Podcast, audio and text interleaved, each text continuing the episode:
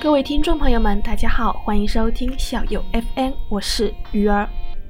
就快要过年了，不少的同学呢都已经放假一段时间，但是有这么一批的学生啊，他们依然在外奋斗到过年前几天再回家，休息个四五天，又马上收拾东西离家了。他们不是不想在家多待一会儿，他们也想多陪陪家人，而是时间真的不允许。心中的目标、梦想以及父母的期望，使得他们假装成熟的拿起行李，心中暗暗告诉自己一定要考个好成绩。今天鱼儿想跟大家分享的就是你所不知道的美术生。首先，鱼儿问大家一个问题：你怎样看待美术生？是羡慕？还是觉得又是一个文化课不好的，所以才去学美术的人。不可否认，很多人看到美术生的文化课成绩低，所以跟风报读美术。但是报了是一回事儿，能不能坚持又是一回事儿。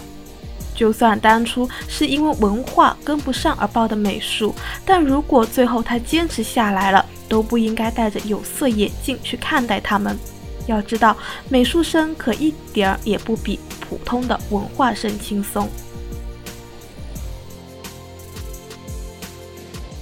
前几天呢，是美术生公布统考成绩的日子，也是有人哭有人笑的日子。鱼儿在网上看到一些艺术生所吐露的心声，鱼儿觉得挺有感触的，所以挑选了一部分在这里跟大家分享一下。很多人羡慕我们，因为我们可以在高三这段摧残人类幼小心灵的时候，暂时脱离苦海，到外地培训专业。是的，我不得不承认，曾经我也为此庆幸过。很多人羡慕我们，因为我们特立独行的个性与众不同。很多人羡慕我们，因为我们貌似文化课可以减分。很多人羡慕我们，因为我们貌似比普通生要轻松许多。可是这些都是你没想到的事情。当你们暖暖和和的坐在教室里，安心的听文化课的总复习时，我们在寒风中奔向教室；当你们舒舒服服的在家睡懒觉时，我们照常上课；当你们开开心心在家过年时，我们正天南海北的。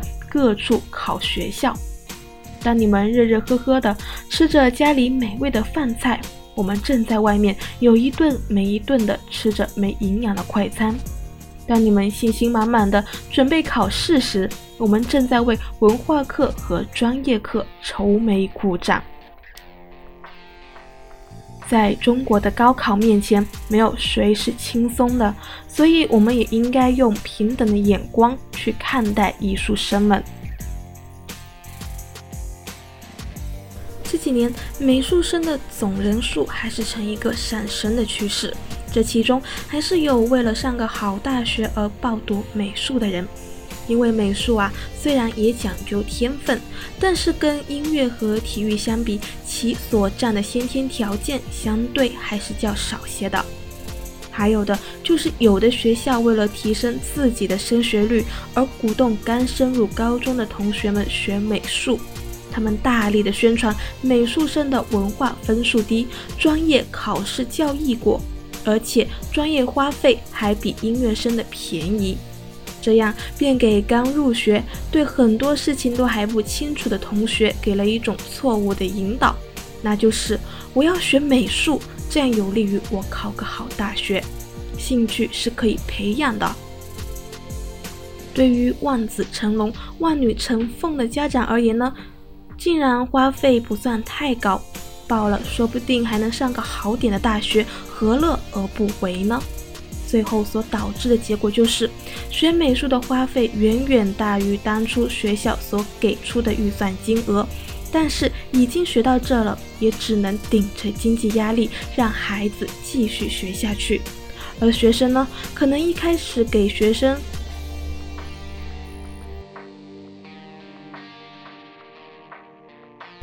而学生呢，可能一开始给老师说。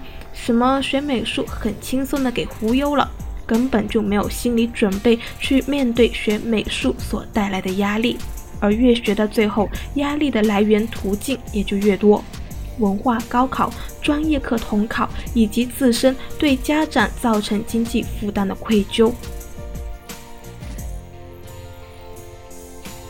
对于这种情况，鱼儿就想问问那些学校：作为学校的管理者，作为学生的老师，怎么可以有意无意的给同学们这样的心理暗示呢？在这样的学校里，最后听学校话选择读美术的同学，往往会被称为。懂事有想法的学生。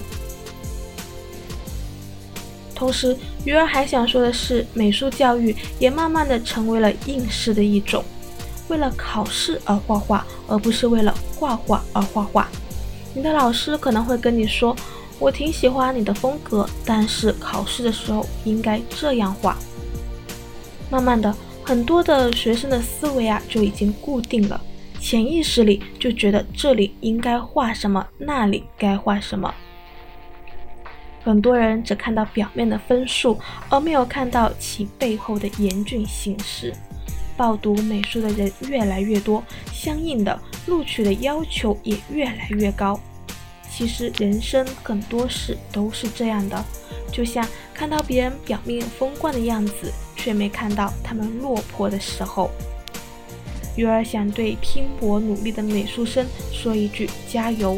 为了你心中所想。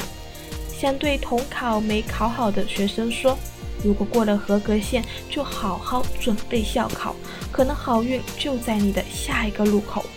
如果是没过的，先不要急着绝望，好好想想接下来打算怎样做，怎么走。就算上不了心仪的学校，也要想想怎样才能把人生过得精彩。而对于准备学习美术的同学呢，鱼儿想说，一定要考虑清楚，毕竟人生的方向很重要。最后，鱼儿在此提前祝大家新年快乐。好了，今天的节目已经接近尾声了。喜欢我们节目的朋友们，可以在搜索区搜索“校友 FM”，关注我们，和我们互动。我们下期节目再见。